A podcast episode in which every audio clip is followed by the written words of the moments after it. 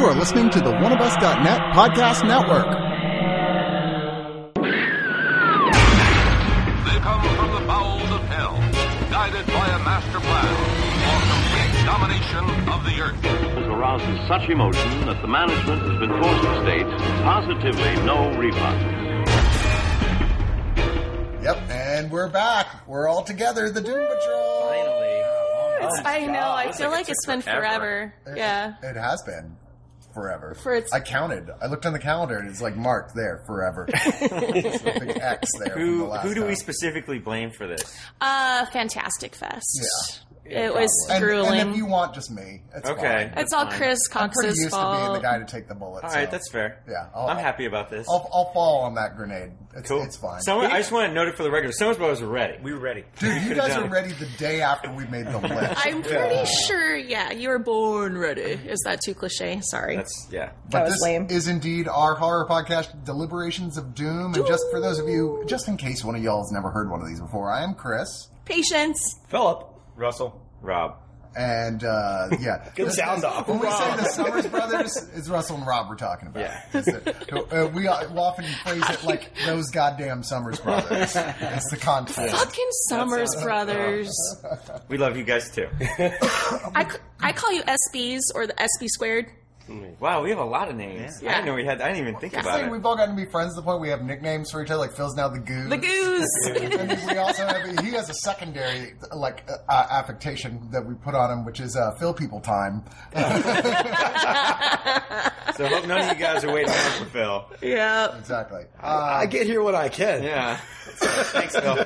Maybe it's your fault we're like recording this so late. no, No, no, no. it's a grenade mine. Okay. He's only late all by right. half an hour. Chris is late by like a month. Yeah. 15 minutes and I showed up with chocolate, so fuck off. That's true. Fair. brought whiskey. Oh, yeah. Of course, And the Patience Summers brought Brothers brought whiskey. me because I Yeah. passed out on their couch last night. From too much whiskey. Yeah. Exactly. All right, it's a vicious circle. Let's do this. And, you know, I'll fall on that grenade. and then you know we did go to a haunted house last night, so I feel like it was work related to this podcast. Nope. It was. Yeah. It was. Not at all.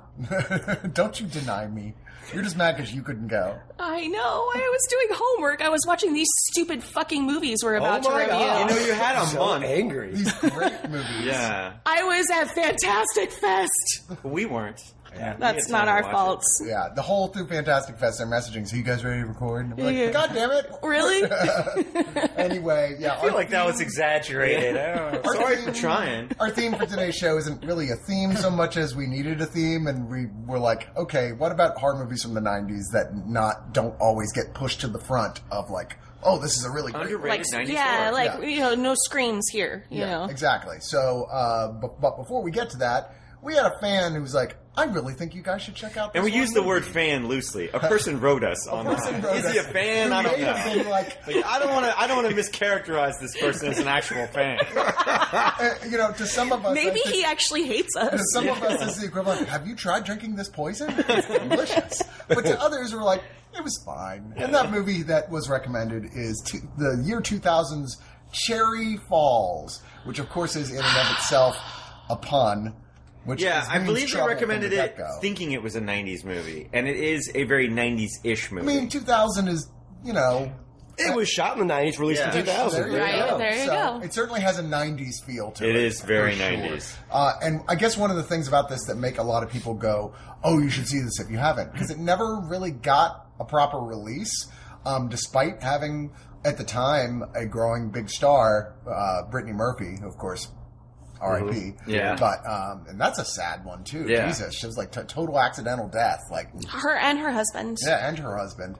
Still don't know if it was a black mold or not. yeah, Yeah. it's some weird stuff. Still weird. But uh, yeah, It's its own horror movie. Jim Right. Barr, who was also at that point where his career felt like it was starting to lift off. Uh, Michael Biehn, who was desperately trying to hold on to uh, being relevant on any level uh, post Terminator 2.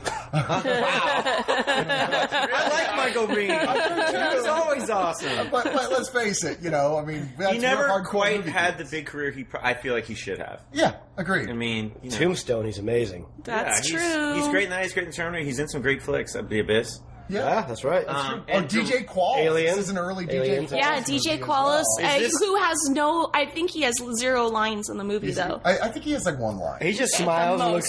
I know. He just looks. Yeah, he approaches a girl one time and Yeah. says something like about a Yeah, video like, game. hey. he goes, "Do you play like Oh, Quake or something?" She goes, says, "Only if well, you wear rubber." Only if you wear rubber. Um, Deathquake Yeah, or something like that. directed by Um, Geoffrey Wright, who who seemed to be like he was gonna be like he was an Australian guy they plucked because he directed Romper Stomper. Great movie. which was a movie that kind of put Russell Crowe on the map. Yep. absolutely. And then it seemed like this was kind of gonna, you know, they found this kind of interesting director, and this was kind of gonna, they were gonna bring him over here and give him an American, you know, horror movie.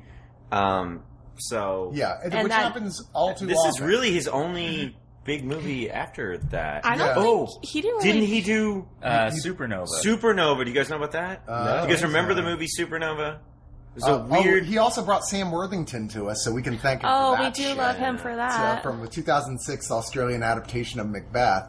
Uh, thanks a lot. well, so he We do made. I'm love not Sam. Supernova on here. I- I, Yeah. think you're mistaken. I don't know. Well, what happened was he was supposed to do this film, this sci-fi movie, Supernova, and uh, they kicked him off or fired him either during production or right before production, and brought on Walter Hill, who finished the movie. yeah. and then Walter Hill left, and they, for some reason, hired Francis. No, Ford no, Cop- he was producing. It was a Zoetrope movie. okay. It was Coppola's company, so I think Coppola did the reshoots. And then Coppola, yeah, tried to save the movie.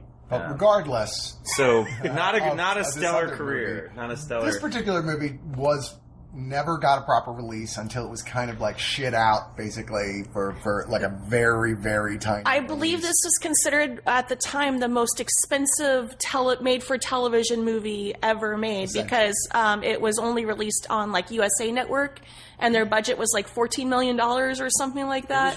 that was yeah, that was the I mean. Was yeah, it was USA I believe so. Network. Yeah. and it was supposed to be a, a full-on theatrical, Mm-hmm. like wide release film. But I get why they wouldn't, and not because of anything to do with the quality so much as it's squeaky stuff about teenagers and sex. It's- and you're like, It oh. wouldn't make the It's ratings. definitely taboo for Weirder that to time. release yeah. it on TV then. Yeah, Well, they just cut it to edited. shit. yeah, Yeah. probably cut to shit. But Which is why it's not so great. So- Or, I mean, I don't think that's the only reason why it's not so a, great. a but- summary of this. All What's yeah. on? The, the, uh, basically, this takes place in a town called Cherry Falls. There you go, Virginia. That's not the pun. The idea being is that there's this person who with who uh, uh, identifies as female with long hair in their face, looks like the Ring Girl but taller. Um, who is killing teenagers, and as it goes along, this is the very truncated version of this. Basically, turns out only virgins are her targets. So when this is released, which is one of the dumbest moments in this movie, where Michael Biehn, as the town's sheriff, is like, "We should tell everyone that if they're a virgin, they have a chance of getting killed at a high school meeting," and you're like, "What the fuck are you doing? that is not police work." And so the whole town is like, all the teenagers in the high school are like, To be fair, they do debate whether or not he should do it. yeah, well, a little, but he's like, no, I'm putting my foot Yeah. down. I'm doing it. and so the, the, the all the teenagers down is like, okay, we got to fuck, except for the the lead character Brittany Murphy plays, who is like kind of goes back and forth between, eh, I'm gonna fuck, oh, I'm not gonna fuck. The one thing this movie does get, to fuck or not to fuck? that is that is really, the Brittany Murphy question. struggles with this choice does. in in that particular way. A really good summation she's of, like- a, of a young girl I mean, First time you struggle with her. her- She's like, oh, I virgin like it when you suck on my toe. Maybe I'll fuck you. First But now I see know I don't want to fuck you anymore. She's with like her boyfriend, and she's like, "Yeah, no, I, that's too far." And he's like, "Okay, fine, I'm breaking up with you." You're like, "Great guy, right?" Okay, but then later she's he had waited a whole year though. later after all the stuff comes up, then she's like tries to seduce him, and he's like, no, I don't want what? it if Like, you want it that bad." You have to be like feel it, and I'm just like, you're. I am confused. I'm the weirdest douchebag in the world. I'm wondering if a He scene cries. was, but I'm wondering if a scene was cut out between those two scenes because she's acting kind of drunk in that scene too. If you notice, you watch it again, She's like, bite it. she's bite acting my like she's under bite some kind toe. of thing. She does. but you don't see her do anything before that. So you wonder She if there's does- something. she no, looks but there, as she fuck in has that a traumatic though. secret revealed to her before that. That she's not prepared. Which makes me want to have my toes bitten. yeah, yeah. Uh, you so, always want your toes bitten. No, So no, it, I don't. so it. So I think that her react, she's acting out, and I understood that, and I also understood that. I think what the writer was going for was this idea that the guy was all talk. Like when it finally got when he finally got what he wanted, he didn't know what to do with it. And he also, they wanted to set him up more as one of the multiple characters. And one of the things I He think was a red herring does for sure. Yeah. To go, it could be all these different people. And the film actually does do a pretty good job, I think, of making you go, I really don't know who it is. oh, really? Like, Really? uh, I knew exactly. I, what I it was knew the exactly. entire. Yeah. The first ten minutes in. Oh my god! Oh, You're like, he's the oh. killer. Yep. Yeah. No, I, that person. I mean, he seemed to be the, like it pulled the at this time very common. Who is the least likely person to be the killer, but still could technically be? It's always that person, you know. And in this case, it was like, yeah, okay. Why would this guy even be a character in the film if he's not the killer? Well, but I don't. I mean, I don't know. Are we giving a spoiler review here? yeah. Okay, so the, what made me laugh was she couldn't recognize her own teacher in a wig. Like it was like, oh, it's like Superman. it's fine with I'm that. Superman without my It was all glasses. inner- inner- his Uh, no, no. stuff. Okay, so I mean, overall- she gave an actual fucking like police All right, so I think we're jumping ahead the, with specifics. Overall, patience. Did you like this movie? I hated this movie okay, so I hated much. this movie. Um, when the killer walks into the orgy and is like, "Class dismissed," I.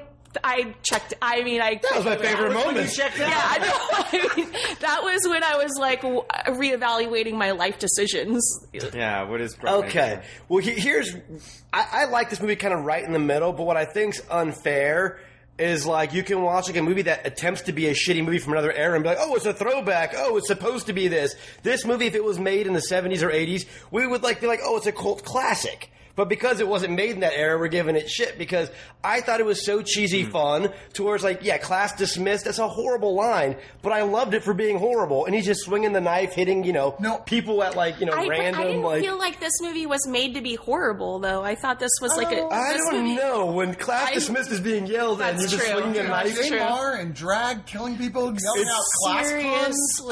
I mean, It, it was meant to be a fun. I feel like they. I So- did not get the camp vibe from Yeah, this. I, film. I agree with you. I, I'm not sure I totally got the camp vibe. either. I, I mean, I I felt like it was. I, I, I like. I mean, my thing is, yes, there was cheesy stuff in there. Yes, there were huge plot holes. Yes, Michael Biehn seemed like he was more rapey than a dad. Like all those I scenes know, right? He has that Seriously. one scene where he's talking to her in a bed, or when he's fighting with her, and he's- she's fighting with her, and they give the weird pause, and they look at each other. like they're on top. It was a weird moment, and I was like, that feels more like Michael Biehn's kind of interested and in what's not going to on mention here. his her mom the mom character was like really Hitting on the eh, eh, boyfriend? eh, also inappropriate And that yeah goes hitting on her and then like assaulting her in the library and then But there's stuff like that that made me think this was going to end up being a lot more interesting than it ended up being. Because at first you're like, this feels like it's heading almost in a Heather's sort of vibe to it. Like we're mm. getting with some dark sexuality stuff in this thing that is definitely not common for this style of, of Hollywood horror film. I'm like, is this going to take a really weird and cool turn? And it always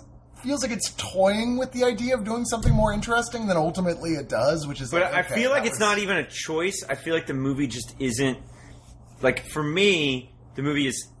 It's obviously this is a post Scream movie. They they they, Yep. they had the script and they said, oh, this is like Scream. It's like it's kind of like playing with the genre. It's like it's like like you're saying like there's camp, but it's playing it straight um, and and all this stuff. But for me, like you you're right. Like it seems like it's it, like it, it's more clever than it is. Like in when you're looking at it, but like as you watch it, it's never really funny enough. It's never campy enough. It's never scary. Well, Obviously, that, that was my thing. And it- yeah, it needed to be either more transgressive or more self-aware, or Right. it needed to tend in some it direction. feels like it's just like it's it feels like this really like it, it's it gave me a headache because I was like it it's like relentlessly at this one level.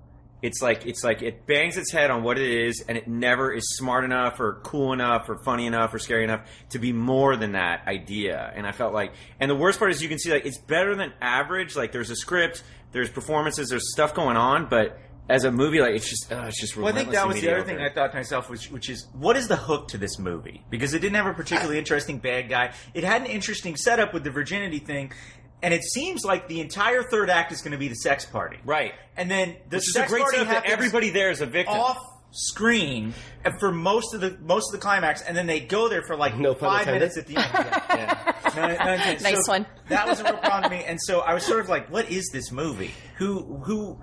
What? Which thing are you going Also, for? and I'm surprised Phil hasn't mentioned this. The boring '90s cinematography of this. Movie. Oh, that's all of these It movies. is uh, almost all of them. I, I don't know. There's It it, fa- it definitely failed to distinguish itself It's from the like- pack it of all post looks- It looks like a TV It show. was, uh, I mean, yeah, like, it, it, was feels really. like maybe they weren't maybe they weren't meant for um for USA Network, but Jesus Christ, it looks like a USA Uh, Network It TV does. You know, but I think uh, uh, Russ hit the nail on the head. Though, what was interesting about this was the concept. Like Right. to me, that concept with maybe a better script or whatnot. Right. But then with that concept comes the problems of showing teenagers actually having sex, which is why the third act is the way it is. Like you cut away from the sex party because you really can't show teenagers just fucking for twenty minutes.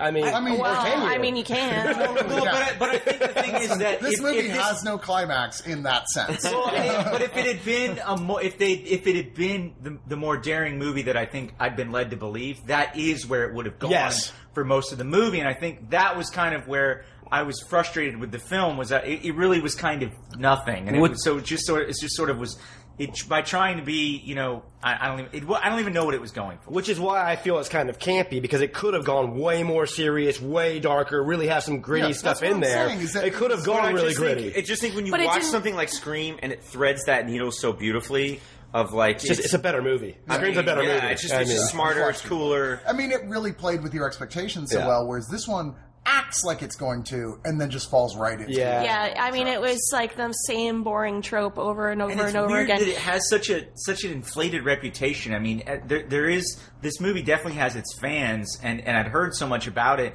and so it was one of the ones when we talked about doing it. I was like, all right, well, I guess I'll finally check this out. And then when I did, I was like, what is all? What is What's the everybody talking In its hoopla? defense, there there are, are, is fun to be had. I think the final like slasher kill, like him running around the house, just randomly I loved slashing it. kids, was awesome. I was like, this is so uh, much fun. I loved it. There wasn't And anything I loved Brittany about this Murphy movie. at this point. Brittany Murphy was amazing. She's so great. She was so She great, was good. and she was just one of those actresses who just breathed Yeah. sex off her. You were like, oh my god, she is so like. That explains Michael Biehn. Spike. Right? Yeah. Well, what could you do? Maybe that's that was that weird look Uh, that they wasn't- shared. Uh, he wasn't originally supposed to be in there. It was supposed to be Stephen Lang, who couldn't do it because of scheduling, but he admitted, I really just wanted to do it to work with Brittany Murphy again. And I was like, uh huh, talk about creepy older Right? dudes hitting on Brittany Seriously. Murphy. Yeah. Well, I mean, she was like in her twenties at this point, I Yeah, think. but still, he was like Yeah, in his 40s, so. Well.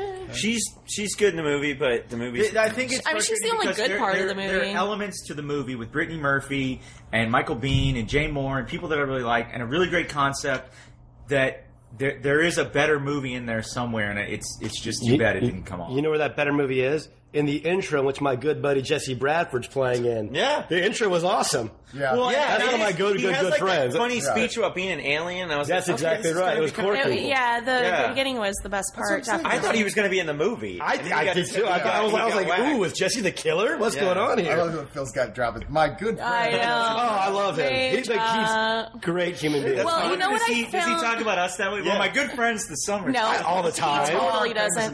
Nope. all the time. I just want to point out the least plausible part of this whole entire movie was the fact that Jay Mohr did full nails every night and then Yes. took them off during the day when he was teaching. Lee like- press, they were the Lee press-ons. They just come out I all. see, no, those were fu- those were not Lee press-ons. Those were acrylics. I think- That's not and realistic yeah, at all. I mean, if you're going to let that slide, This is you know, one of these things. It sounds like you ever watch a movie that involves a very specific profession, and you and it's a great movie, but you watch it with a guy who's ruined because he's like, "No, dude, that is not the kind of wrench you would use on." Yeah. Oh, yeah. I'm just saying, like that as a so woman, that is whole that movie's is so unrealistic to put full nails on, like at night. I no, think it's not. a fair critique. uh, all right, so that's Cherry Falls. Um, All right, before so- we get started on the underrated '90s horror, because this is a horror podcast, I have to take a super quick second and say the second season of Channel Zero is on Sci-Fi. If Nice. you are a horror fan, you need to be watching this show. It is way cooler than like American Horror Story. Uh, you know, it is. Eh. I okay.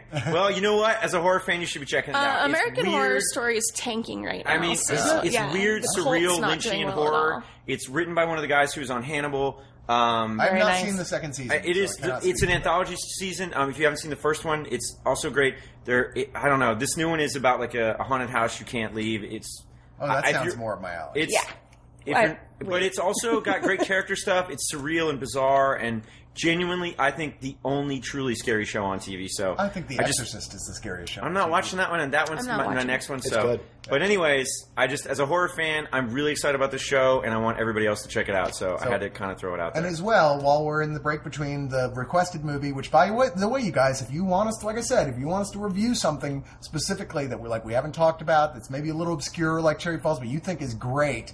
That's a horror movie, mind you. Don't be recommending romantic comedies or some shit. you can. I will punch. won't review it on the I will punch you in I'm the up for any face. movie Then suggest them because we'll look around and we might indeed uh, review them, and maybe next time we'll be able Yeah, to look back us- and find your comments. And we follow correct us on. Facebook and Twitter. I know. Sorry. And whoever Sorry, Grant. recommended Cherry Falls, thank you. I enjoyed it. Screw everybody else. Yeah. I, no, I No, I was enjoyed it good for to what it's worth. I was Yeah. I'm glad I saw it, but it's nothing I. Phil wants to make sure we keep our one fan. That's right. I got your back, buddy. Yeah. And this is our one because it is the break. It is time, you guys at home. Press pause, pull yourself a shot, and do a shot with us because that's what happens. when we get. Shots with the For Doom drinking. Patrol. Oh, cheers, God. cheers. Clink, clink, clink, frost, clink, frost, ching, all that- all that we nonsense. prefer bourbon, so anyone wants to send us gifts of bourbon. Good luck, patience. I hope. I don't think anybody sent us any. Uh, I'm trying. whiskey in the mail. Well, um, and Kim, let's so talk good. about that real quick. Oh yeah, we got Um, so we, uh, Summers Brothers have a fan. someone in London uh, on Twitter uh, posted a picture that they had found a um, single disc that had a double feature of John Carpenter's Vampires and Ghosts of Mars, Ghosts of your favorite. So they were super awesome, and they uh, they tweeted that at us. So that that made our day. I would like to address this. Yeah. a fan comment on one of our pages from Birdie the Critic who says, It's weird listening to the Summers brothers discuss horror films. On one hand, they're very passionate about what they love and have a lot to say about it.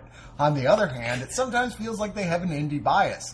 They will bend over backwards to defend films like Ghosts of Mars because they come from a director perceived by the public as a culty underground auteur.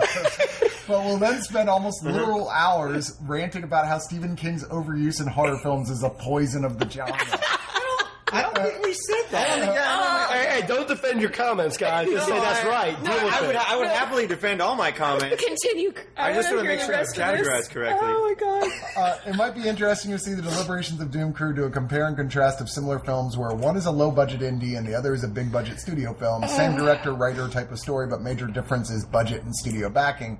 Um, I'm not sure what films in particular you would even what what would be that where it's the same writer So director it's a same it's a very specific uh, uh, uh, request for a show. Yeah. I will say we didn't like Cherry Falls, and that's an indie, indie movie. So I can't say we have an indie movie. I really? bias. I, $14 million $14 budget. million it's a big studio behind that one it just never got released Okay. And if you you know add inflation, that's like almost twenty million. well, Oh do you guys God. feel that way? Do you feel we I'm an actually going to print that out Do you on feel our we have an business indie cards. movie bias? No, no, no. No, I, I, I feel you guys have a nostalgic love for movies that really influenced who you became. Okay. and that's fair. You know what? You can love what no, you love. I don't think you I'm guys not gonna- have an indie movie bias. You guys Not at all. like Ghosts of Mars. You guys like what you like, and you don't like what you don't like. You know, whatever. Everyone's got an opinion. yeah that's, that's the politics Deal way with of it. saying you guys are often Thank wrong. you, Bert. Yeah, the, Bert thank you, with. Bert the critic, though, Let's- because that was uh, that was fun. was amazing. That's part of the fun, though, of doing this is that we all really disagree a lot on stuff we're passionate about, uh-huh. or even not even that passionate On a daily about. basis. And, and yet we're all like really, really close because we can take the piss out of each other, and everyone's like, "Yeah, whatever, it's fine." Yeah. I can, I can lose. I can afford to lose. I mean, some piss. the last opinion I care about is you guys.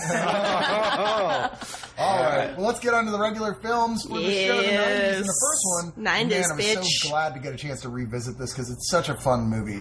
And that is the 1999 uh, comedy horror Ravenous, uh, directed by Antonia Bird, who, what else did... She did No, Priest. She yeah, did. she uh, did what was the high school? Priest. Uh, she did Face, which was like a like yeah, a British Mad crime Love. Uh, hasn't done anything She's in a passed. while. She movie. passed, She passed away. Oh, sadly. did she? Well, yeah. that would explain why. There was a lot That would explain the gap in her of, filmography. of uh, production problems with this film. Actually, Yes. I was reading about how the original director um, was just kind of getting screwed over by the studio. I think he was also a difficult person. I think they were. Everybody was difficult. Yeah. It sounded like the exec because even Antonia later said it wasn't his fault. It was uh, she. it was his. He directed a movie called. Was it Before the Rain? Or after the rain. Or, uh, yeah, I think it's Before the Rain. And then I think what happened was.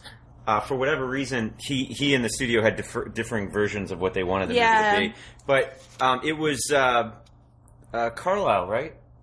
The Um, the actor. Uh, Who the died? Well, no, they no, wanted no, Robert they wanted Carlyle. Raja Gosnell. The studio wanted Raja Gosnell, who directed Home Alone three, Right. And I believe one of the Smurf movies. and Yeah, and, and but Carlyle was like, "Hey, I worked And with Bird before, so let's get her on there." And she agreed. She's an interesting choice. Well, Um, somebody give the summary of what this film Oh, is. I well, this was my pick for the '90s because I absolutely love this film, regardless of the production problems. I think it turned out great. Basically, Guy Pearce um, is a coward, and he um, has a huge like he messes up during I think it's the Mexican American think so, War, yeah, yeah. I believe, where he like plays dead instead of saving his, you know, platoon or whatever. So he did end up doing a good thing. And but he still is under like he fell ass backwards into doing a good thing. yeah, exactly. he accidentally became a war hero. accidentally Yeah. became a war and, and a cannibal. And a cannibal. Accidentally A- became a cannibal. and so they send him to this base in, I guess it's Oregon, California. right? Is it California, Northern California? Sierra it's Nevada, it's yeah. definitely like wit, like snowy.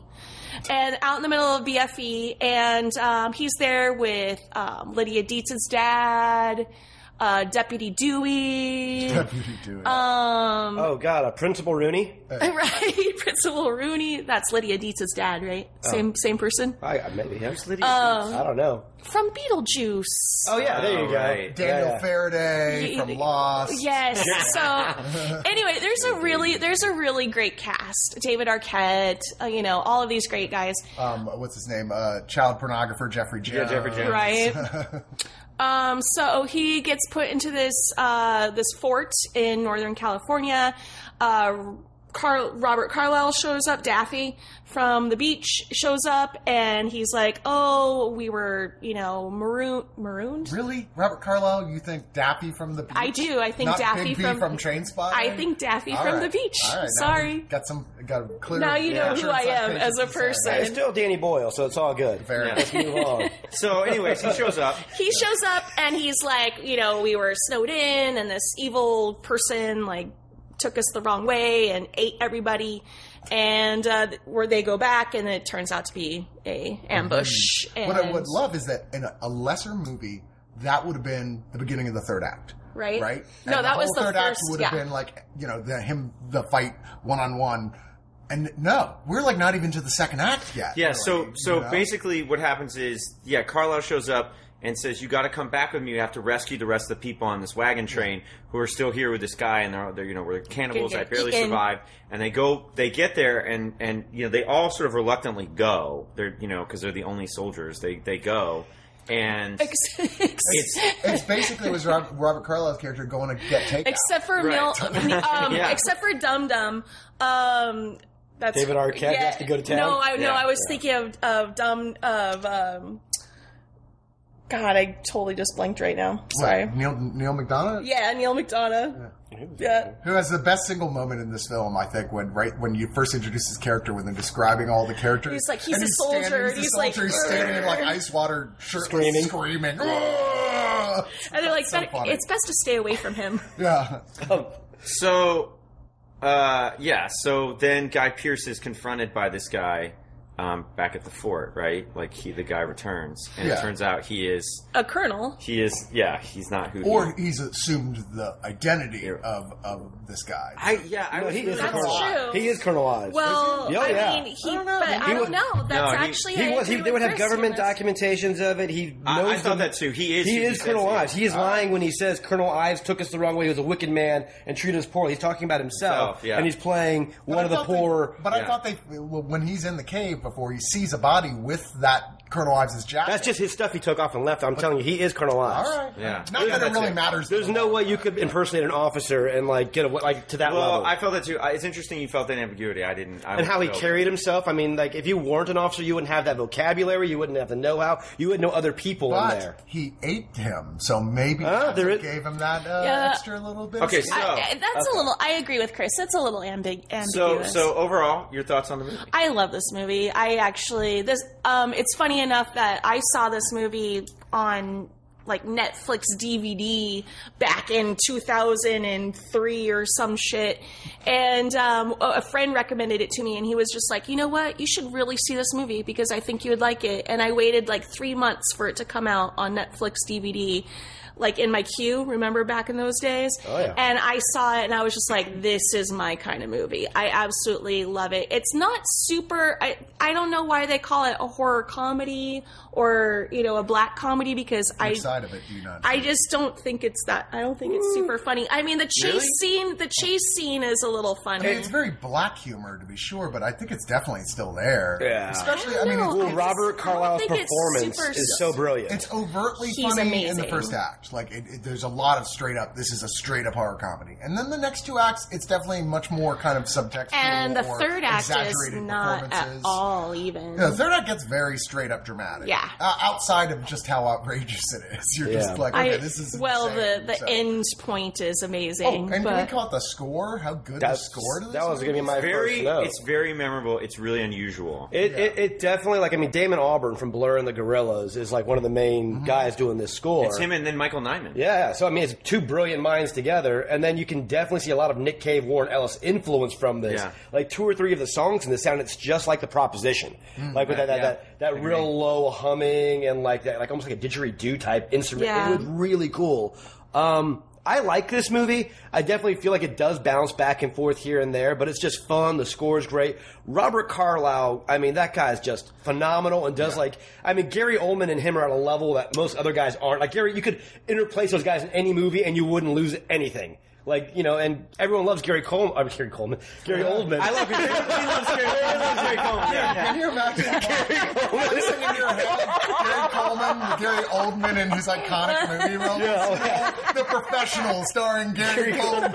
Bram Stoker as Gary Coleman. That's even better. Yeah, yeah. Oh, Diamond. But you know what I mean? Like, like, so like- like Robert Carlyle, you always forget about, and you're like, wow, this guy is Gary Oldman good. He has that And- and- tremendous scene where he he he, rec- he recounts the horrors that have happened to him to the soldiers. Oh my God. And it's all him, you And- know. and the it's- camera's they just don't really they don't cut away to uh, like a flashback thing. It's just him talking in this room.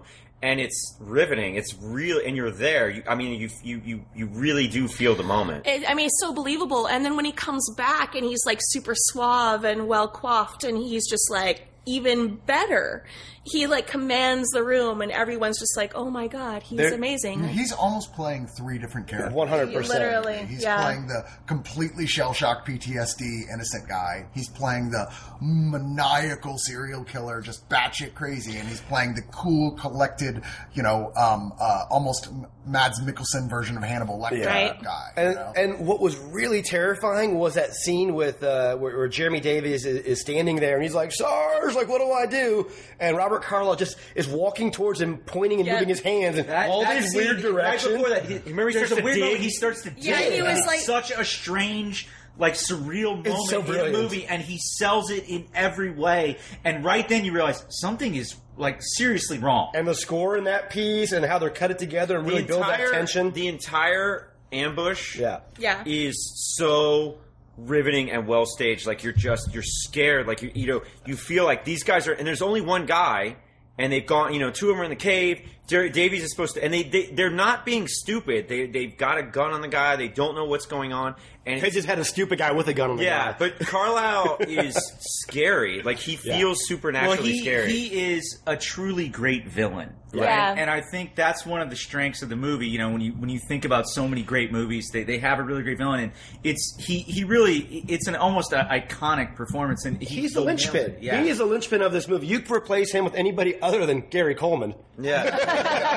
it would have been Then great. this- uh, the ambush scene specifically. One You of really the should have done more horror comedy. I guess. Yeah, but then they would have had to throw in a joke about cannibalism because uh, cannibalism that, that that sounds horrible. Cannibalism. Like, eh, different strokes. yeah, listen, what you talking about? What you talking about? Begbie. Um, but I, I did want to talk about one part of the ambush scene where um, Guy Pearce throws himself off the cliff, and that's an then he amazing just, I mean, like that stunt blew me away. I don't even know how they managed to do that in Yeah. real life. Like he just jumps off this like giant cliff and then rolls down a mountain. It's someone doing it, and it looks awful. I'm sure it's enough whiskey and a bad dare. There's a stuntman out there who did that. I Yeah. I volunteer. Oh. You know what adds a lot of pleasure to watching this film is knowing that Guy Pearce is a hardcore vegetarian in real life and that he was actually having to repeatedly bite into actual meat. Like that stew is Yeah. real lamb stew that he would have to hold in his mouth until the director called cut and then he would like basically puke it up. So in he the was perfectly beginning, cast with then. the bloody steak, That, when but he that guy pukes, that probably was real. loves depriving himself as an actor. Like you can just feel he's into weird shit like that. And- Right. But you know, one last thing is, uh, I didn't know I was watching a vampire movie.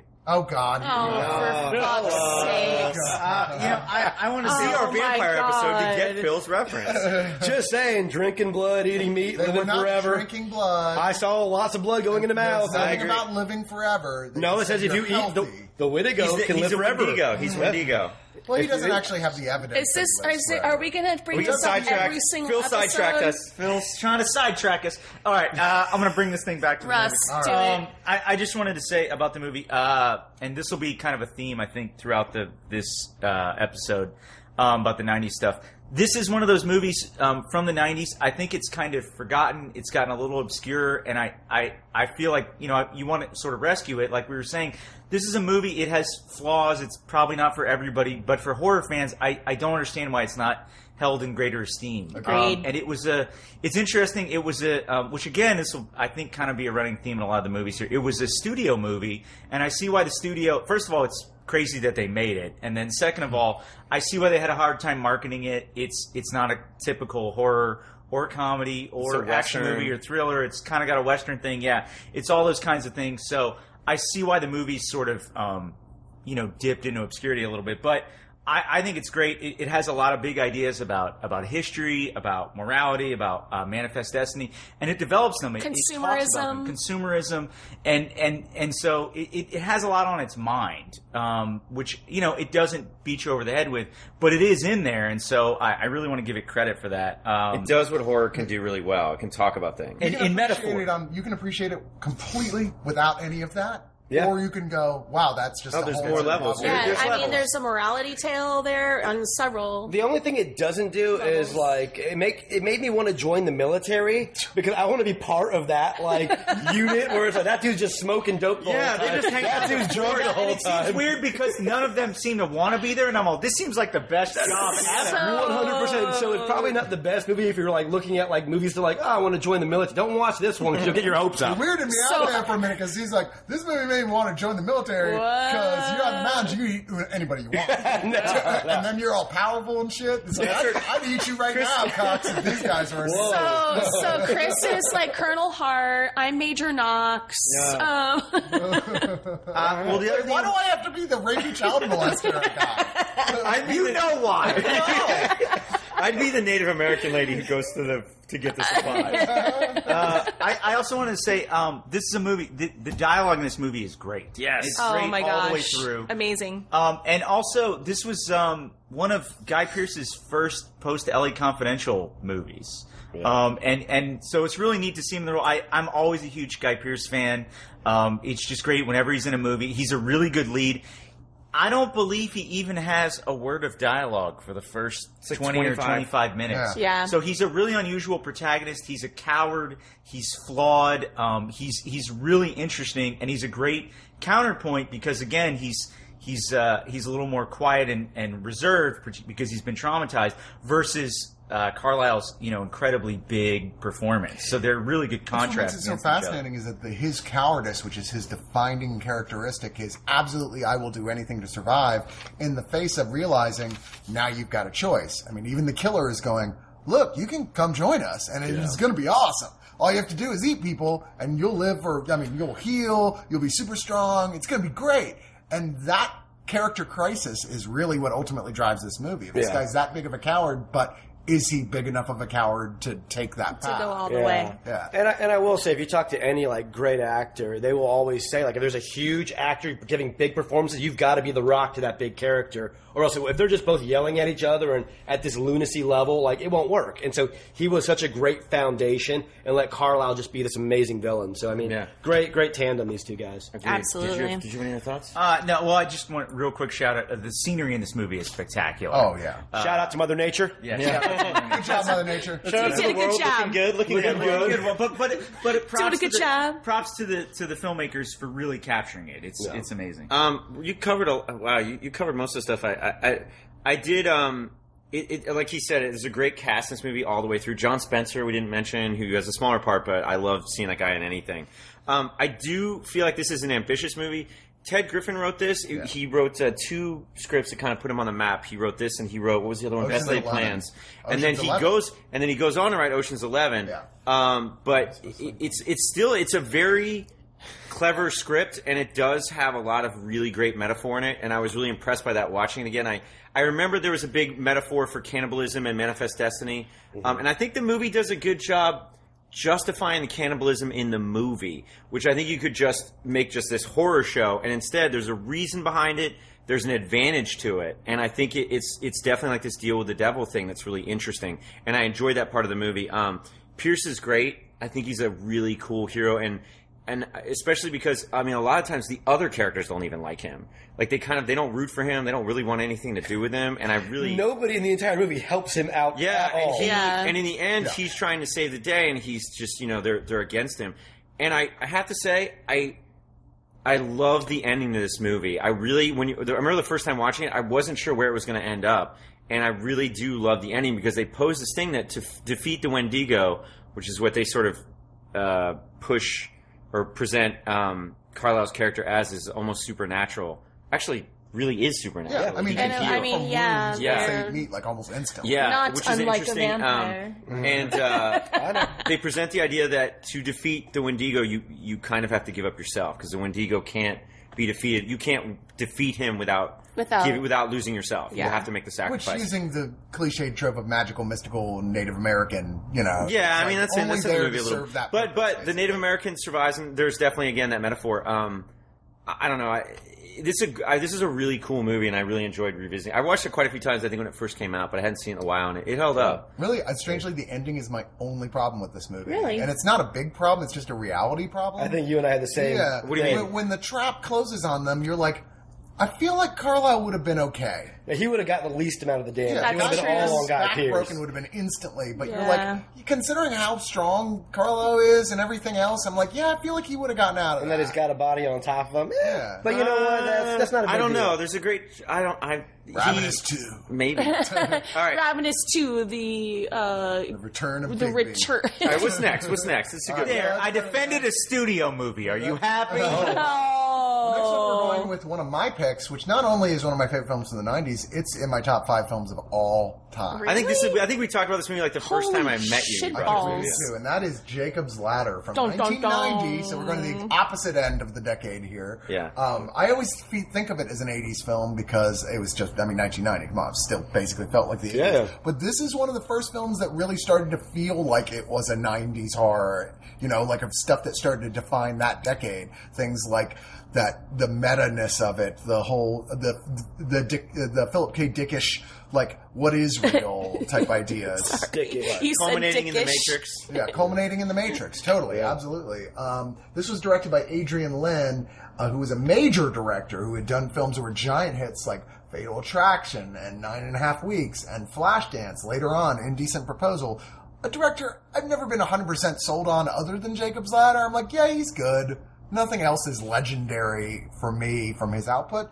But Jacob's Ladder is not just a a really good film. It's a truly great inspired film, at least from how I look at it. The idea, taking Tim Robbins, who at this point was definitely not a major marquee star. You know, he's one of those guys like, you Yeah, know, just on like Bull Durham or something. He's an interesting Yeah. actor, not somebody you think to lead a film at this point, uh, or really ever, but he's done it quite a few times because he's just a damn good actor. Uh, he plays a uh, soldier in Vietnam, Jacob Singer, uh, who we see he's actually back in the in the in you know post Vietnam. He's divorced from his wife, but he keeps having dreams of being back in Vietnam, and we see the story of his experience in Vietnam play out lin- in a linear fashion, but only in the sense of these uh, staccato bursts of whenever he's dreaming of what happened. So we slowly are figuring out that whole tale that something really messed up happened there, and he's also having waking nightmares of seeing really fucking freaky stuff happen around him, like people turning into demons and suddenly just escaping reality at more and more into larger and larger delusions, or are they?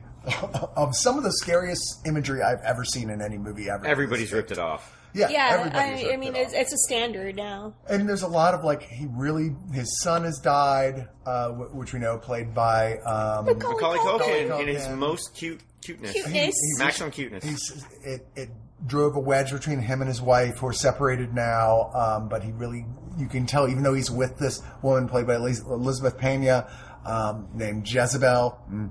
Uh, not that's not relevant. Pay no attention. No, we're going to do full spoilers, so whatever.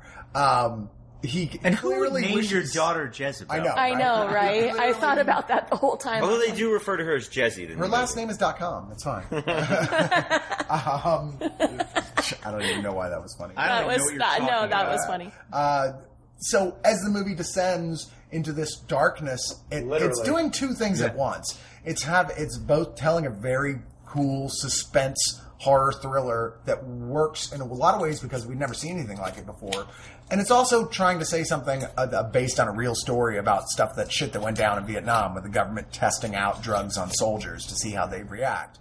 And it's an exaggerated version of said tale, but nonetheless, it is definitely inherent in it to the point where they even felt the need to put post film text scroll to say like, no, this is something that No, really it, no, it totally happened. Yeah, and it's like, okay, the movie would have been fine without that text scroll. You don't even need that. You're like, It- okay, I it buy was- it. yeah, that, it that happened. necessary. But um, it doesn't hurt it either. And there's so many great people in this. A lot of people just getting started out in their career, really. Like Ving Rhames has a nice little role as one of the soldiers. Eric LaSalle. Jason Alexander, Jason Alexander, Danny Yeah, Danny Aiello. Aiello, who plays basically the angel, Right. You know, and uh, one of the uh, what's his name, uh, DJ Shadow uses the uh, a sample from this Yep. movie where uh, on one of his albums where he's like, if you feel like a demon's tearing your life, Um, apart. yeah, yeah, the the uh, Meister Eckhart quote. Yeah, yeah, yeah. yeah. yeah.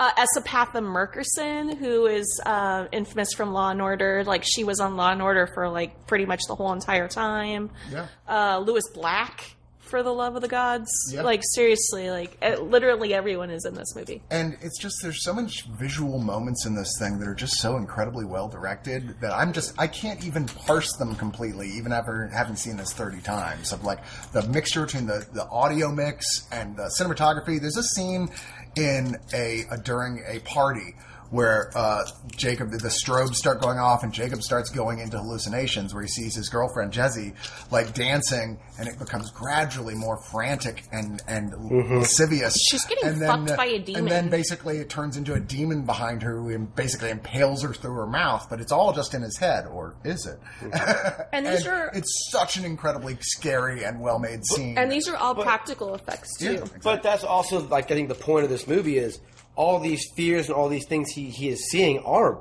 part of what he, he's creating these things. Yes. they're the things that he is fighting, and I feel like if you haven't seen this movie before, you might not like it because it's been copied so fucking much mm-hmm. that you'll be like, "Oh, I've seen this before." Well, you've seen it before because this movie did it 1st mm-hmm. and this movie was highly stylized, really thought provoking. And the ending has one of those twists that if you saw it today, you'd be like, "Oh, one of those again." well, yeah, cause because it's everyone been else done it to off. Oh, he was dead the whole time. Yeah, Yeah. they were the ones to do this. Yeah. Everybody else stole it from them. Wait, he was dead? Just kidding. But like my my thing is, I I mean, even like what games like Silent Hill, like completely like you know were influenced by like the visions he Yeah. saw and it being able to go from reality into like hell, and uh and you know it, it's just a it's a great movie for you know. uh I guess being the whole uh, fighting for your life, but literally, you know, you're fighting demons and looking for angels, and uh, it's it's great. I mean, I love this movie. I only saw it one time in my life. I mean, I saw it when I was 12, and I still remember every scene because it's that memorable. Like, I mean, you know, most movies you forget about when you see them. I remember this ending and be like, "Oh, thank God!" Like, and I think we said it best. The only movie where you're like, "Thank you, you're dead." Yeah. because this life sucked. So relieved that Yeah. the main It's- character is dead. Yeah, it's a powerful movie though, and, and beautifully shot. I mean, like, I, I remember like these demons in this car. They're trying to run them over, and you see their faces, and it, it, it freaked me out as a kid. And I mean, there's nothing like uh, like just seeing like pure horror, and this movie is it. So And I just feel like they captured this super depressing atmosphere. Like it's so Oh. dark and dingy. It's bleak as fuck. It's bleak is the perfect adjective So for great it. Performances in the middle of that. Just they know exactly how to keep, get these actors play it low, wasn't there not also exaggerated. Keep it low. And that sells it more because it makes it feel so much more grounded, so much more real, and it wouldn't be horrifying if it didn't feel that bad. the, Yeah. the only thing that I remember being weird was the whole like uh, conspiracy story in the middle of it. If it was just like a a purgatory ish fight for your life, like why is there like a whole like government conspiracy involved in your delusions of life and death? That felt a little too on the nose. Like sense. why we're doing this whole thing about you evaluating your life, we're going to bring in a. Uh, Whole other government theory to take the audience completely off course. Well, it felt a little weird, but that's about it. Yeah. I mean, everything else I loved. Yeah, I mean, I don't I- think it I hurts it, that. but it could. There could have been a better. It way. just didn't make sense. I think in that the, I story. agree. I agree that the movie sort of offers an explanation that isn't necessarily in line with With the what ending. it's setting up. Mm-hmm. But I also think that the movie is constantly playing with your reality. So I I hadn't seen a while, and I was sort of blown away by. Um, you know, it starts in Vietnam, and the, the transitions between past and present are really amazing. And at a certain point, it transitions into the past, and you're you're starting to question: Is anything we've just watched happened at all? Yeah. Because now all of a sudden he wakes up in his own bed with his with his wife, and she's he's like everything's fine. Which, by the way, is the scariest scene in the entire film. It's. I don't think it's the scariest. I think it's the most Heartbreaking. Like yeah, absolutely. I mean, when I watch that scene, the, every single time, doesn't matter how many times I've seen this, and it's a lot. When he wakes up out of that scene in the bathtub, I just start crying uncontrollably every time. It just deeply Well, punches me in the gut. we every have this time I see it. juxtaposition of him being like half dead in the bathtub, um, being half dead in Vietnam, and then like in safe his, in his bed at safe home, in his bed at home where, with where his he's wife so and happy his children. and everything is you the way it's supposed to be. And Yeah. it, I mean, that scene is definitely profound. We the the Summers brothers and I had an extended a prolonged text text conversation Yeah. about what was real and what wasn't in this movie, and I'm firmly It convinced. was also about the timeline as well. Yeah, I'm firmly convinced the only things that are actually happening in reality are the Vietnam Yes. scenes, which is partially why they're entirely No, oh, no, that's absolutely correct. Nothing is out of order. Well, that's the other those thing I think the also only thing justifies that's the, real uh, is the Vietnam and- scene. Well, Chris and, And I, the Chris and I debated because that may speak to your your question about why the um, the gas is in there or the the chemical conspiracy that they've gassed these guys and they're suffering a psychotic break and they're they're killing each other. Um, you know, at a certain point, there's this explanation that you know the reason he's dying in Vietnam is because his own soldiers attacked him. It's not the it's not the Vietnamese, and um, at, at that point, we he at the end they sort of offer an explanation of like this is what actually happened to you in Vietnam. This is why he feels this way. And Russ and I debated how would he have that access to that information. Um, if it's just if it's all his death dream, E- how does he have ac- access to that information? Because you know, it was he, and then we actually debated: That's actually was he valid actually killed by his own troops, or again, is that a hallucination Okay, hallucination? see, I don't think it was. I think, like, I think you have to. Danny Aiello's entire purpose in this film is to include the entrance of the supernatural. To say, while this stuff is going on in your head, Danny is literally a some version of an angel. Like he is there to try and help. Well, he's lit that guide. way Yeah, Oh, well, yeah, seriously, yeah. he's a. They even say you look like a fat cherub Yeah. at one point. You know, um, For those that didn't get the reference, Yeah, I know. it's I mean, very. If um, it wasn't on enough on the nose enough for you, Yeah, it's it's one of those like at the end I was like, okay, clearly he is supposed to be actually in whatever interpretation of what that is, an angel who is there to help him get to where he needs to be to pass on. Right. Right? So through supernatural intervention, he is able to make sense. All those other things that aren't really happening, the other soldiers coming to him, them finding out the reveal, none of that was happening in the real world, but it had to feel like it was to him for him to get his go through his journey to make peace. It's with just the hiring of a lawyer in your dream that's kind of weird to me. That's all I'm saying. especially Jason. So- Jason Alexander. Alexander. It's, it's like it's all this chip in and hire this, this guy from Seinfeld to be our lawyer, and we'll figure this shit out. Like George I, Costanza's got this. I've never had. I mean, maybe if it was Costanza, I could get that in the dream. That's a little bit out there. It was just a little too like. Costanza's fucked up about a lot of stuff, but he's dead on about the ultimate dream is to be able to eat a sandwich and have sex at the same time. That is the end goal for that to be okay. So I don't think we should go down the rabbit hole of interpretation because I feel like this movie is incredibly um, open to interpretation. I think it's kind of yeah. I think it's kind of one of those. I mean, I do think it's that's the beauty of the film is it's so your experience is very much personal. While overall we can agree on certain things, I think the your interpretation of the movie is very personal. So. I, I don't want to. I don't want to debate too much timelines and. I mean, part of it is because the title literally refers to the meeting place between heaven and earth. I gotcha. And I'm like, well, it feels like it's so on the nose they couldn't mean anything. And I mean, they that. straight up are like, yeah, you need to let go of your shit so that you can, you know, die. Ascend. Yeah. So, I mean, I mean, it, I thought it was pretty literal. I So- hate. I hate that his name was Jacob for that very. I wanted to be like Brian's ladder, like Jacob's ladder. Well, then like, that title. The whole wouldn't have made movie's terrible sense. to tell. that uh, doesn't even make any sense. Exactly. Like so many people fucking died. They only cared about Jacob. Okay, It's like so fuck off. Phil, the Goose is going to remake Jacob's Ladder. Call, him Brian's it, call Ladder. him Brian's, Brian's Ladder. Ladder. Brian Slatter. Uh, I, I wanted to say something real quick about, about Adrian Lyne. Um, I, I, I see Chris's. I, I- so what I want to say about this film, uh, obviously, it is stunningly shot, and and I think that the the the, the British, uh, new, I guess they're the British New Wave director, whatever the title is. So you've got Adrian Lyne, you've got. Um, uh, Alan Parker, and I mean, obviously Ridley Scott, who I think gets the lion's share. But I think that the three of them, in my personal opinion, really helped um, invent modern cinema language and and particularly visuals in the, in their movies. I mean, David Fincher has ripped off his entire style from those three guys, and and he gets a lot of credit for it. And I mean, I think it's one of the reasons we love David. Fincher. Michael Bay used his DP. Yeah, Howard I, Atherton. I, I just and so I, Lyne's vision for this movie on, a on a on a visual sense is is amazing, and I think it's one of the reasons that the movie holds up so well. Um, I, so I, I, you know, I think watching this film along with something like Angel Heart and and Blade Runner, I, I really do think you you see the invention of what cinema will be for the next thirty something years, forty years. Um, the other thing I wanted to say was this movie. We, we're sort of taken out of context here. Um, it followed a glut of Vietnam movies. There, you know, you had Full Metal Jacket, you had Platoon, you had Casualties of War. I mean, it seemed like there was one coming out every couple of months, um, and some of them not so great.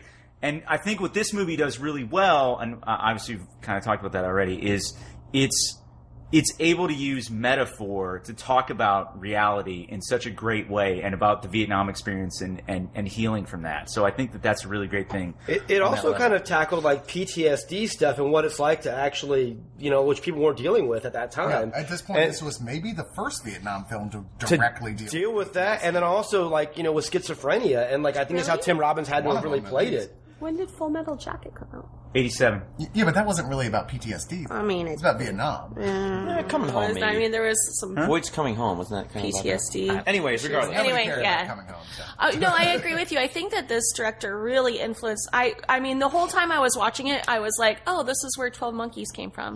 You know, oh, this is where you know that movie came from. Yeah, you know, I, I really just- think Jacob's Ladder doesn't get enough credit as a movie that really helped define um, the decade of, of cinema that it followed. As we talked about, I mean, obviously, you know, you got House on Haunted Hill, uh, Silent Alien, Hill. Alien Three, uh, Silent Hill, uh, uh, Dark City. I just think so many movies um, were really influenced by Jacob's Ladder, and it's still influential today. I think.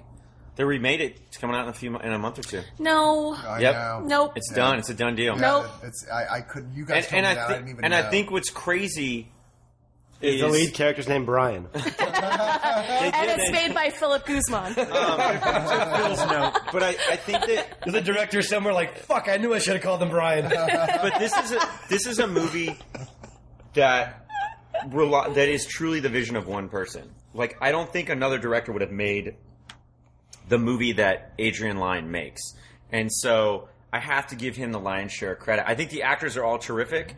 I think the um And the uh, script is great. Yeah. Hold on, we have we have stuff going on. Oh no, no, I was just curious to see what the next one was. Oh, okay, yeah. I was just No, I was curious. trying to. He's like gesturing at me like, like Oh. Robert Carlyle and. Okay. I'm like, what are you Shit's going down over. There's an ambush. Anyways, it's a great flick. I, I don't think I can say too much. I don't think I could add too much more to what you guys already said. Like I, I hadn't seen this in a while. Um, I always loved it, but it, it's a really stunning movie, and it's it's horror, but it's more than that. I mean, I really do think the movie's up to it, it, the, the the level of like filmmaking craft.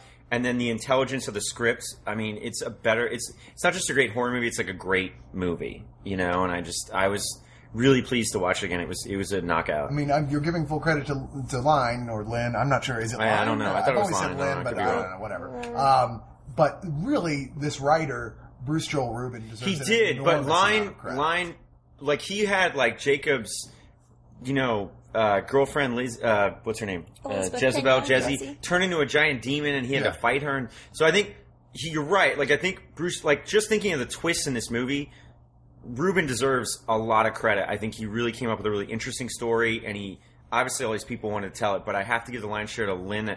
That that movie could have been fucking terrible, and instead, also I have to say, one of the best depictions of the '70s I've seen in a movie. Like it Yeah. feels like a s like the '70s don't look like sort of boogie nights. Instead, it really feels like you're there.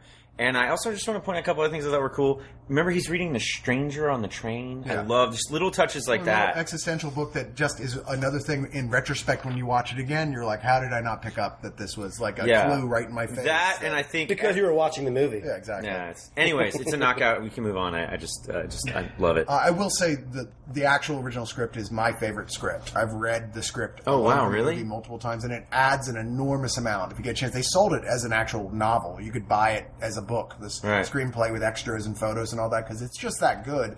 And there's probably an extra ten or fifteen minutes worth of m- material. There's a director's cut script. too of this. There's a director's cut that some of that is in, and is one of those few director's cuts. I go, I think it's actually better Yeah. than the, the the theatrical one. Not like it makes a huge difference, but it gives you what you actually want from a director's cut, which is a whole new sequences with big special effects and cool stuff that doesn't detract and still feels organic. Which wasn't cut to like increase theater, you know, plays. So Mm-hmm. Yeah. that's good. Yeah, Cool. exactly. All right, so let's go on to the next one. Who picked Day of the Beast? I think that was probably one of us. I I don't think- know. It's gotta be don't Summer even know. Yeah, But we I love want- it. But I want to thank whoever picked Yeah, it because think, I this think movie Summer is Place amazing. do love that movie. Yeah. I love This is uh, loved this movie. 1995 uh, Spanish black comedy horror action film by Alex Alex Alex de la Iglesia. yeah, Alex. Uh, who definitely uh, this was his career kind of peaked in terms of good movies with this one. Yeah. Although he's done plenty of other movies I really like. There's nothing else he's done I love. Yeah. the way I love this movie. His And career is disappointed. and if it doesn't grab you, like if you don't laugh out loud in the first five minutes of this film, Then you are dead inside. you. Maybe movies aren't for you. Don't listen to us anymore. Go find a If, you, therapist. if you're listening to this podcast, like if you've taken the time to sit down and listen to us talk about horror movies, this movie is up your alley. Yeah. All right, well, give it. Give I us did the wait. story. Did wait? Is this the first one we've ever been unanimously Well, like? I'm sure there's been a couple there's other been others. classics. I don't but- think so. Um, unanimous love, definitely. Uh, She's always trying to spread dissent. I know, I am man. not. We have Satan. Driving I- a wedge, just like patience to drive a wedge. Uh, She's like Jezebel from Jacob's Ladder. I am Jezebel. She No, keeps wait. scratching my back. I'm like, what is that? All All right, so Day of the Beast uh, is a Spanish language film um, about a Catholic priest who has deciphered. Is it uh, which part of the Bible? Is it just It's is- Revelation. It's Revelations, yeah, and has realized it is a code. Uh, there's actually a numerical code that prophesizes the return of the Antichrist, and it is basically tomorrow.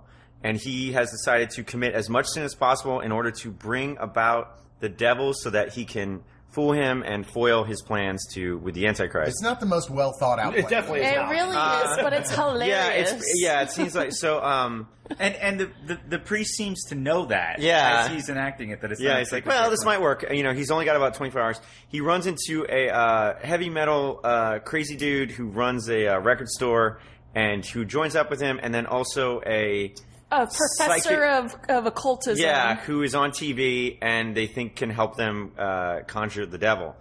Um, this movie is batshit in the best way that movies are batshit. It It's amazing. crazy. Uh, if you like, I'd say the closest thing I can kind of think of is the Evil Dead movies or um, John Carpenter when he gets a little. It definitely wacky. has like an Army of Darkness feel Yeah. to it at some It- point. it's crazy, but it's actually still scary. Um, it's fun. It's weird. I, I don't. I mean, I, I don't think I can. Rec- there, there, if you like movies, you've got to love this one. There are I few mean, movies that there are very few movies that I make me repeatedly laugh out loud, and this is one of those movies where it just keeps taking you by surprise. but at the same time, humor. it's not a bunch of.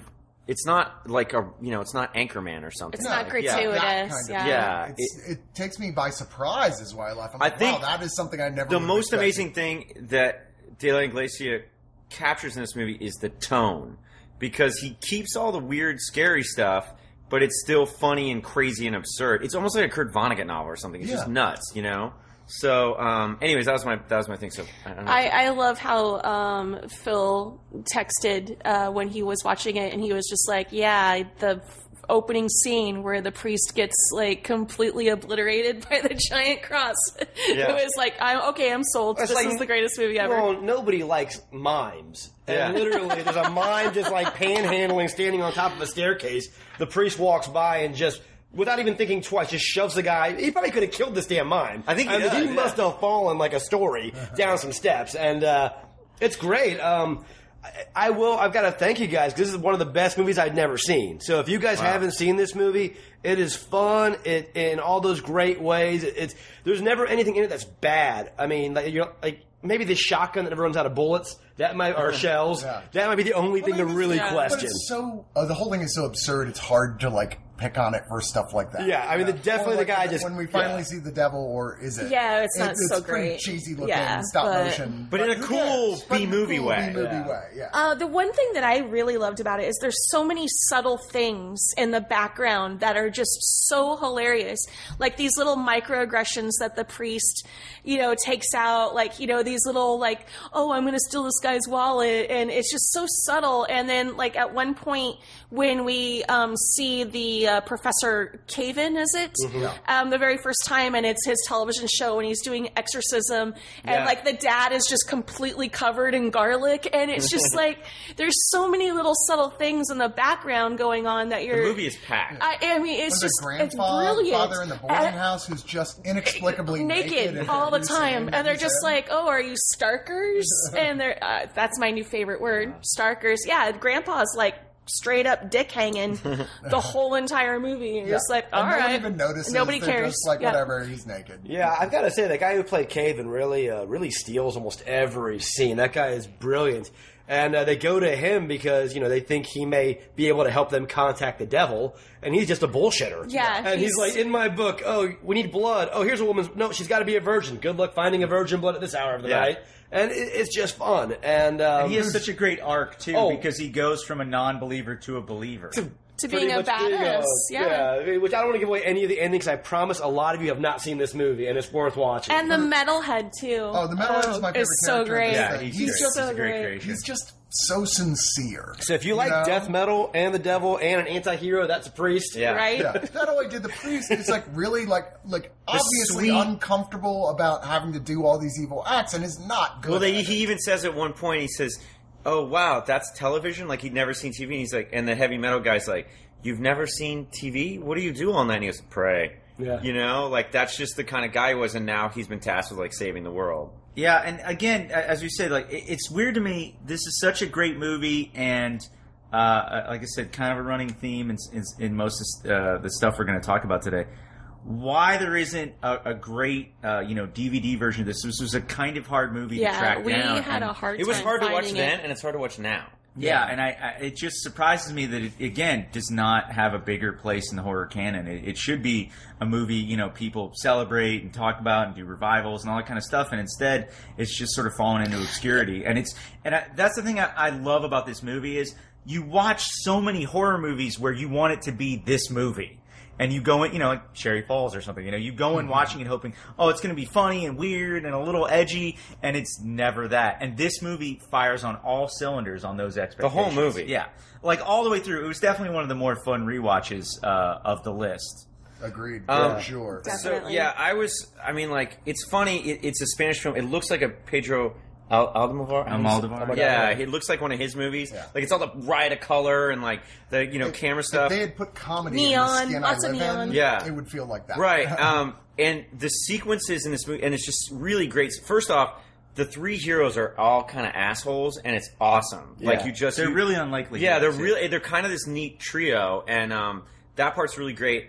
I loved like just the exposition scene where they they have to explain the, how he's deciphered the book, and he explains it to this mall cop who's like busted him for stealing. He's and like it's a just- kleptogram. It's a really great. Well, yeah, that joke. Yeah. the, the I cried laughing. Yeah. Like, what the fuck? Um, that's great. great, and uh, um, you know the scene where they're hanging off the Schweppes sign over the building. Yes, Yeah. Really So good. exciting. I don't, and you know, um, Dude, That thing director- stre- that, that stressed me out. Like I kept jumping. It's Yeah. like, well, Because they're- the heavy metal well, guys, they're like, on acid. balls They're and tripping out. on This director has a weird thing though in his movies for guys being way up high in the air. Okay. I just, um, And then the um the the sequence where the priest has to go get the virgin blood Uh-huh. and fight with the mom Oh, and God. not spill the blood. And the mom's like shooting at him, takes off like part of his ear. The uh, and I have to say the sequence I always think about in this movie where they they draw the pentagram and um, what happens next. And I I was I remember when we first watched it, the suspense of like I re- the movie you really don't know where the movie's going.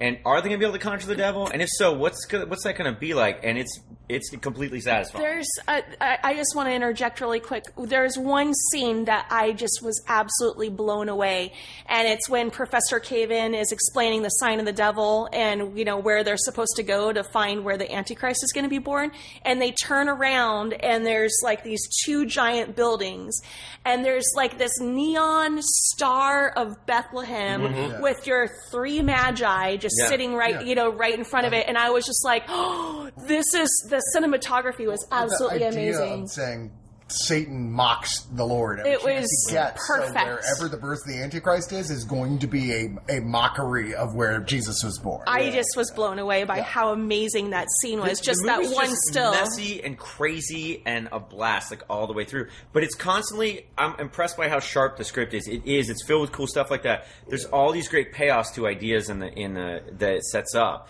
Where usually like other movies are kind of fumbled at or just kind of Well, it has over. the, the roving band of marauders. yeah the clean up Madrid Yeah. guys. really really pay off in an amazing way. Yeah, They're where just that like goes- setting people on fire. Yeah, they're setting the homeless on fire, Yeah. and you're like, what? What? And it's just in the And it's- background. and it's just it's happening, and you're like, really why is this in macabre. the movie? It almost Yeah. feels I mean, like something dark. from RoboCop. Yeah, you know, yeah. that Yeah. world building around It's it. you dark. know?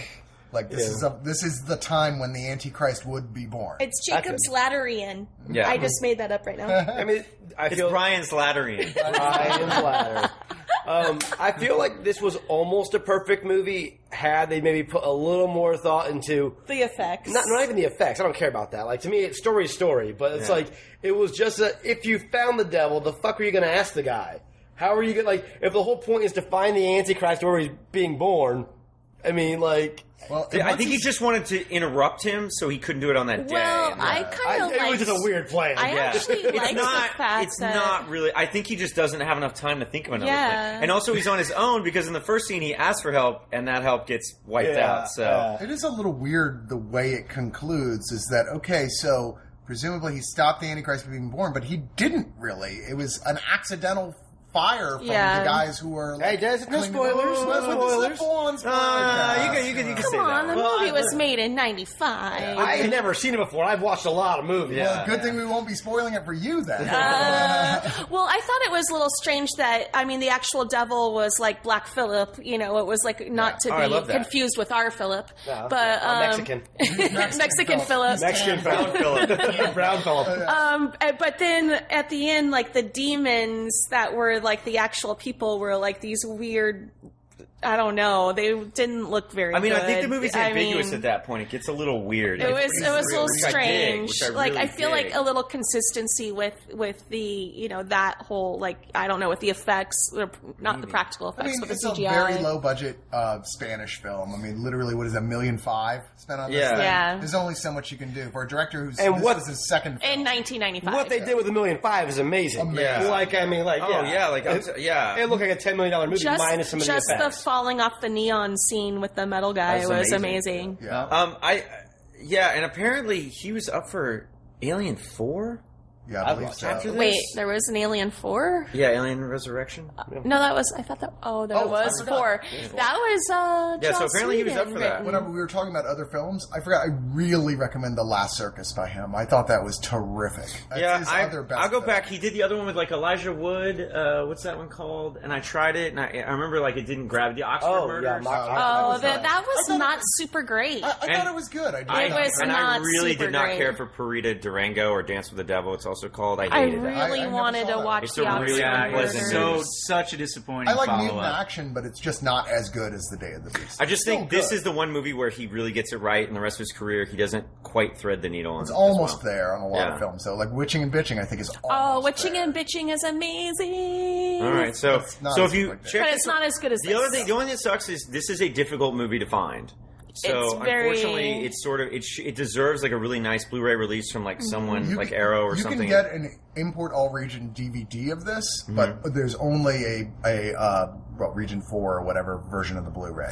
We literally Yeah, had weird. to make a nefarious deal in an alleyway to get a copy of this with the guy who claimed he was the Antichrist. yeah, it was So- like um like I yeah. lost a kidney in the I- we do to do this podcast. Phil lost a kidney. lost a kidney. I sold my soul, but It's I lost. We we know what happened to it. and it's not like I really Summers had a soul had to miss begin a with. Nap. You don't. You know. You went through a lot of shit for this. I mean, I had to call the guy, so that was minutes. Other stuff, Chris. Who All had right, to so call a guy who Day of the call Beast. another We guy. all loved it. Absolutely. Go out Actually, so far we're thumbs not up. counting the, the, the fan um, uh, recommended. Cherry, We're yeah. three for three. Yeah. we are. We actually. That's all three of true. the All right, films. so Holy it's- shit! it's We need to to start go- disagreeing. Yeah, let's go fuck down. that. Hurry Let's take a break. that shit up. You know what? Let's take a break. We'll do a shot, and then we'll come back and we'll hate each other. that's because this is the point where we have to end this episode, and then next week you guys can listen to the point where we start disagreeing Yeah. The films that were picked. Which is what they really want. I promise anyway. lots of disagreement. it's, there's gonna be it's gonna be very contrarian. I'm just saying. So uh, tune in next week to hear the rest of our '90s selection. It's bound to be fun because we'll all have another shot in us by then.